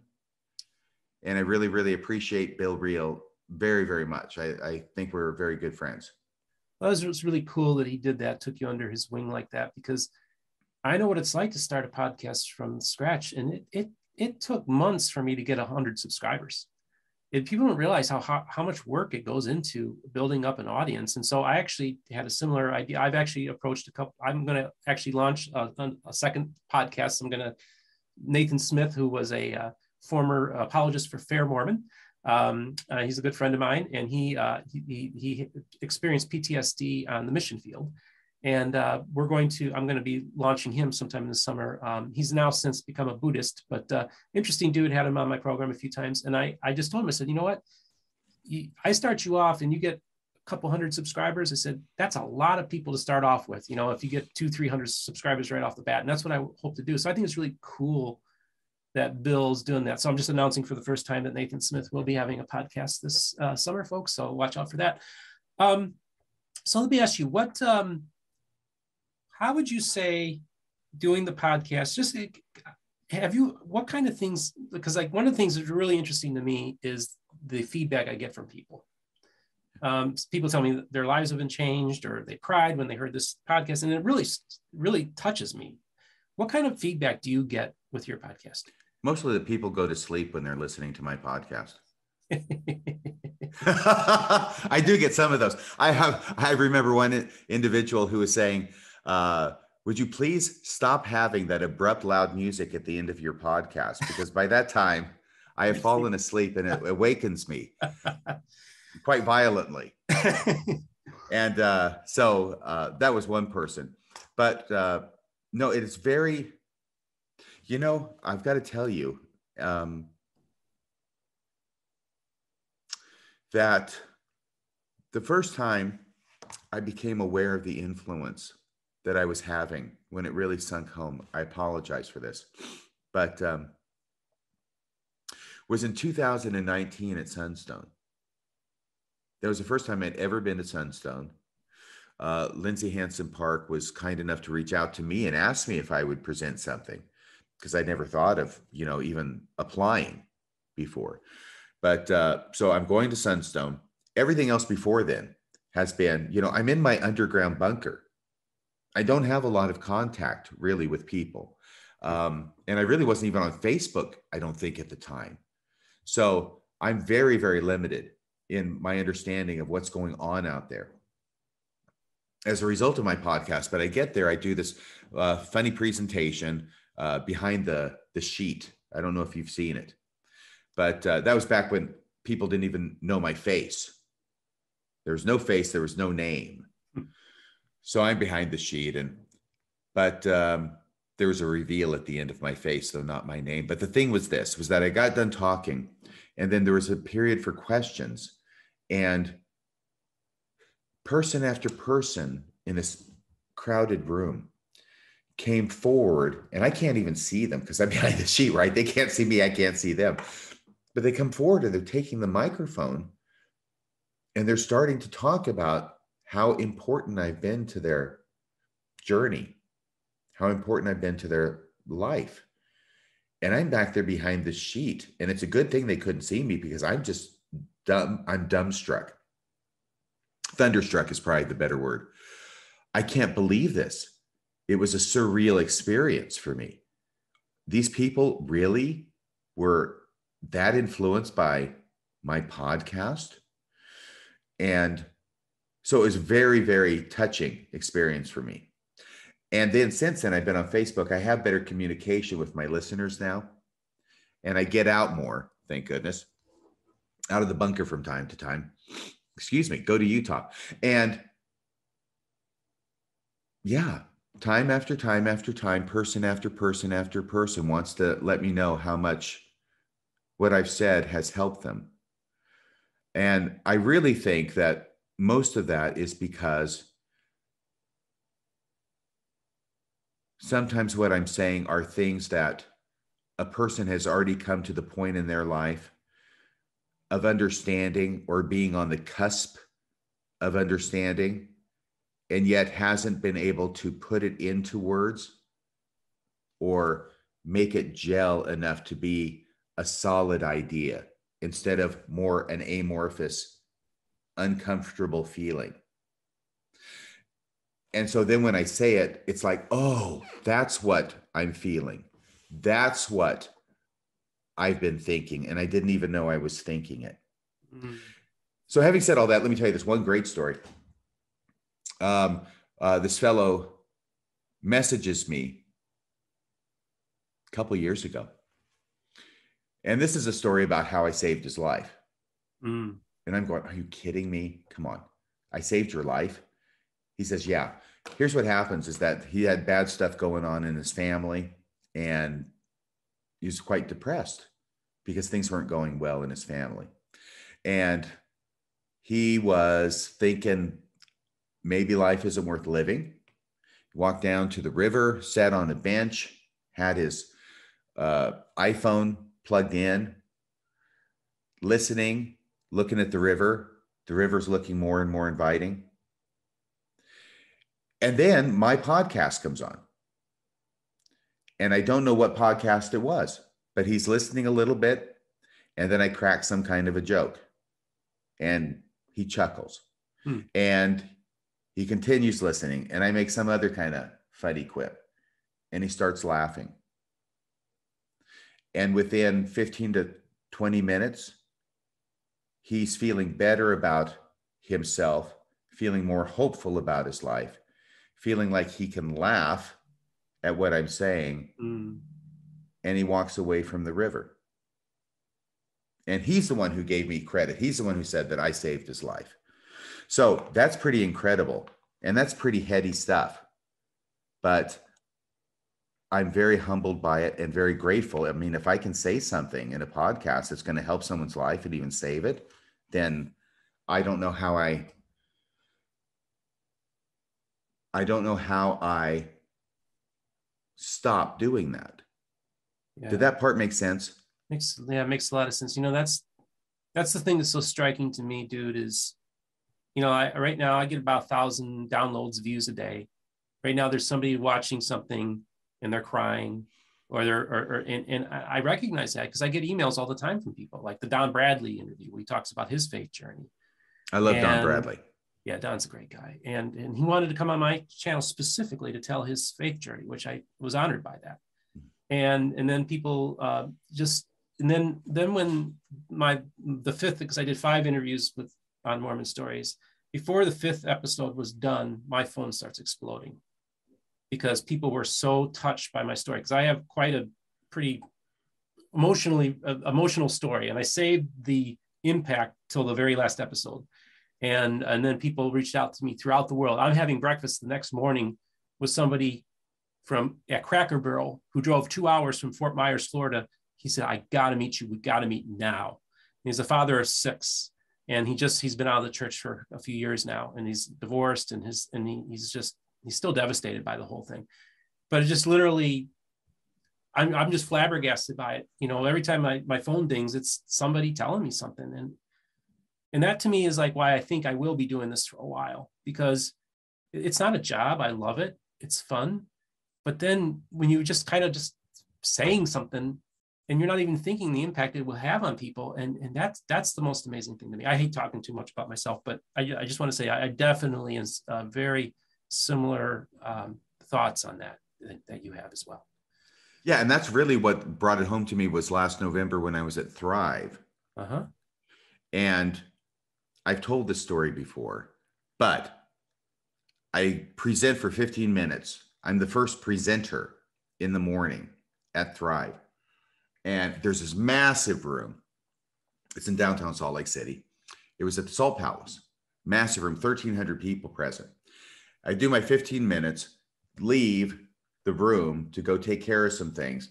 And I start coming back in to join everybody else to watch the other presenters throughout the day. I never make it past the lobby. I cannot get back into the room because people, for, well, people, listeners, keep wanting to talk to me and meet me and tell me how much my podcast has meant to them. And I'm not going to break away from them and say, oh, hey, look, I need to get inside there and listen to some other presenter. I am there in the lobby for the entire day until six o'clock p.m., and people are leaving. The thing about that is not to say that I'm wonderful. The thing about that is to say that it came home to me what an impact my program has on so many people. And I had been up to that time cutting back on Radio Free Mormon because I didn't have time to do that in addition to the weekly Mormonism Live program with Bill Reel. On top of which is I've got a full, you know, full-time job representing people, representing clients who are charged with crimes. All of them unjustly charged, by the way. Of course, of course. So, uh, and then it really occurs to me this would be an insight, okay, which is I really need to stop being a full time lawyer and try and be more of a full time podcaster. Because even though in representing people, I can make a difference in their lives and sometimes a wonderful difference in their lives, sometimes not so good. It depends on how the cards fall, right? Mm-hmm. But if I compare that with the influence I'm having spending my time podcasting, there's really no comparison. So I was talking with Bill and just talking about finances because that's what it came down to. If we can get to the point where I'm making enough with donations to be able to back off and then completely stop my legal practice, then that's where I want to go. That's where I feel called to go. Mm-hmm. And so now that's starting to formulate into I am winnowing back, not accepting new clients. Every now and then I'll accept one, but uh, I'm stopping accepting new clients as a general rule with the goal that by the end of this year, 2022, I'll be done representing people because representing people is a long thing. You understand? It's not like you bring your car in and we'll work on it for a day or two and then it's out the window. These are months and months once I sign on to represent someone. So the idea then is to be done with that by the end of the year, be complete podcasting, and move to Utah. Okay. That's the plan right now. That's awesome. You know, I told people, I said, I think a year from now, I could very well be in Utah. So maybe we'll be uh, neighbors or roommates, roomies. Oh, joy. Oh, rapture. This is, uh, yeah, that sounds great. At least we can cut cut expenses, right? You seem like a very very nice individual. I'm sure you know you have no annoying quirks or habits that would drive me crazy. None whatsoever. Can two divorced men live together without driving each other crazy? Odd couple of reference, folks, for those younger generation. Thank you. Are you divorced? Actually, uh, I am single. Does that mean you've never been married? Never been married. You're gonna have to watch the the, the final episode of the Mormon Stories. Watch the first yeah. hour at least, and then then you'll hear my life story. I don't like talking too much about it. You're a wise man. Yeah. Okay, I, I watched the first one just so you know. Mm-hmm. I watched the first one, yeah. and then the second one was going to be about how Joseph Smith wrote the Book of Mormon. Yeah. Right. Mm-hmm. And then there's the third one. There's five. Holy crap! Yeah. I I have not listened to more than I thought I hadn't listened to. Yeah. So I and, and you know honestly I don't want to. This is not about me and, and, and promoting myself or anything like that. But no, it was it was a really cool experience. Uh, two days, five episodes, probably about eleven or twelve hours. Um, the how how the Book of Mormon um, was made one is is got over I think thirty something thousand views. Uh, so that one's really taken off. But but yeah. Um, yeah either way yeah so watch watch watch part five the first hour. If you just watch that then you'll get the gist of my story because I, I, just i don't really like talking about my personal life to be honest with you but yeah, but yeah roommates a year from now? How's that sound? Okay. Sounds good. Next year in jerusalem. Sounds good to me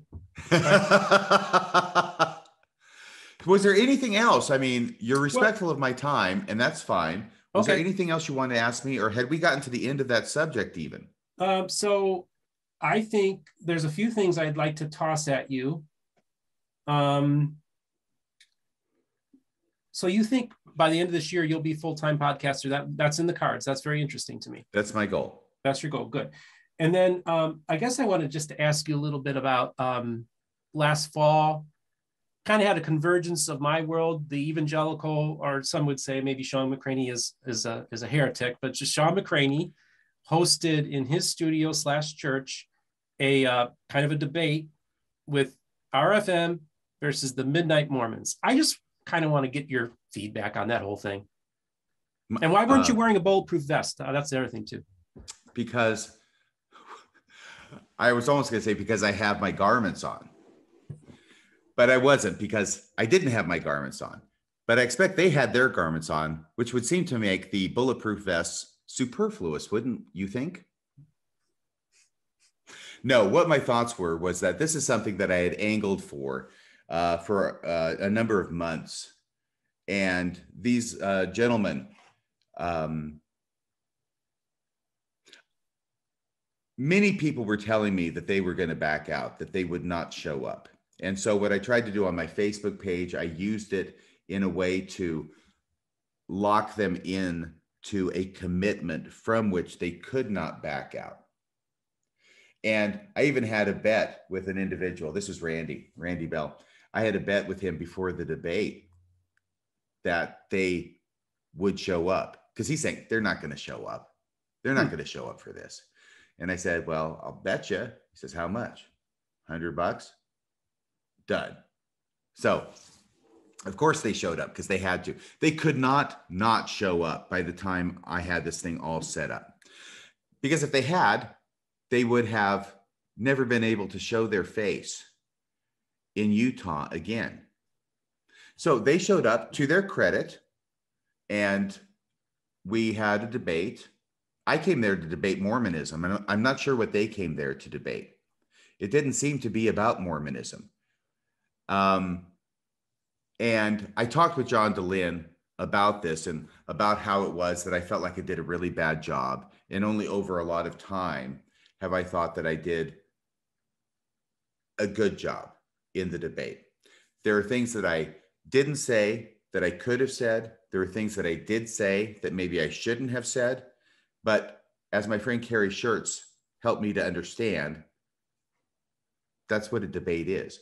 You're never going to have a perfect debate. You're always going to have things that you could have done better or things that maybe you shouldn't have said. But overall, he convinced me that I did a relatively good job. So, having said that, in retrospect, my feeling is that they did so poorly that I could have won the debate without opening my mouth. They were the ones busy digging the holes for themselves in the way they presented. So that's what I think about the debate. Was there anything more specific? No, I just uh, I just wanted to get your perspective and hear what you had to say because I thought they were the big mistake they made was they decided to make they were like being cultural warriors almost like they were yes and was it made, made it political and just I don't know. I just so you know, folks, I Brad Whitbeck of the Midnight Mormons. We've been in contact, and he will be coming on sometime soon. He just had a birth in his family a few months ago, and yeah, he just called me a bully. He called you a bully. He called me a schoolyard bully. Okay, well, I'll ask him about that when he comes on. if you go to my Facebook page, and you'll find uh, a few days ago, maybe last week, I put a link up to a Midnight Mormons uh-huh. podcast. It has an image of Kwaku as the one that comes up okay. in the studio, and underneath it, I give a timestamp. It's just a minute and 15 seconds. Okay. And this is where they talk about me and how uh, Cardon is saying that no other um, anti-Mormons. I don't consider myself an anti-Mormon. I consider myself a true Mormon, mm. Not an anti-Mormon. I did a whole podcast about that. I'll try not to get lost on that tangent. But Cardon is talking about how uh, everybody else is a coward, except for RFM, he says. And this is Cardon saying this. Hmm. I thought it was so funny. I wouldn't have put it up on my web page or my Facebook page only for that. But then Brad Whitbeck chimes in and goes, He's a bully. He's just a schoolyard bully. And I thought it was so funny to have Brad Whitbeck saying that because usually he's the more the nicer one, Mhm. um, the more Peter Priesthood one. Mhm. And I don't know, he's getting this huge beard for some kind of film role that he has. And I don't know if that's like adding to his testosterone or his perceived sense of manliness so that now he can express his true feelings about me that I'm a bully. So I put that up there because I thought that was fun. I thought my audience would like it and they did. But uh, yeah, ask Brad Whitbeck about uh, about me and being a bully. Okay, I will. I will. Like I said, I'm talking to everybody, folks. Um, really enjoying this, dude. And I just want to ask you. So I, I want to thank you so much for coming on to the show today, RFM. Um, like I said, you're about the only podcast I actually listened to, and uh, I really enjoy your work. Um, it's been very in- instructive and informative to me. I Okay, which of my million years- which of my podcasts made the biggest impression? Uh, well, I think the one that really kind of really uh, emotionally really affected me was you telling your story about how you, uh, you were uh, molested as a young boy. Um, that one, that was a that was a very impactful one. I also remember you Is talking there any about reason? Is there any reason that you found that one particularly impactful? Well, because I think it's just you were being very open and vulnerable about something that happened to you. But the way you told the story too was just it was just the way you told the story was it was very vivid. You know, um, it- it's like when you tell stories, it's like I can, it's like you can see it happening. I mean, you're, you're just a good storyteller, and so I just remember uh, just a lot of the imagery, like even how you describe the apartment building and the layout, and Mm. just all these kind of things, which I found to be very interesting to me. I also, when you brought up earlier, I'd kind of forgotten about it, but but you talked about your time in Japan where you where you had uh, felt impressed to tell somebody about the gospel. I remember I remember that story. Then you, as you were like, oh, that's right. I thought that was an interesting story too. So yeah, those that's two that come off top of the head, top of my head. All right. Well, thank you. I appreciate your listening. Yeah, yeah, and I appreciate you taking your time to come on my program. I just want to remind my audience to don't forget to like and subscribe. Just remember that we are now on PayPal, Patreon, if you wish to uh, support us financially. Uh, MormonBookReviews.com is now our merch store. So if you want to buy hats, mugs, all that kind of stuff, that's available. Anthony, my producer, just got that set up the other day. So that's really exciting. Uh, don't forget, we're on all the, I think we just got added to Odysee. That's the latest podcast format that we're on. So we're on about eight or 10 now. And we're getting, uh, I think I'm close to 10,000 downloads in the last 30 days. So that's very exciting. And I told you earlier, RFM, that this channel just got its 100,000th view earlier this morning. Bravo. So thank you Bravo. very much. And uh, channel's really taken off. And I just want to tell every one of you, I love you. You're all awesome. I love hearing from you. So remember, Mormon Book Reviews at gmail.com if you wish to contact me. You all have yourself a great day.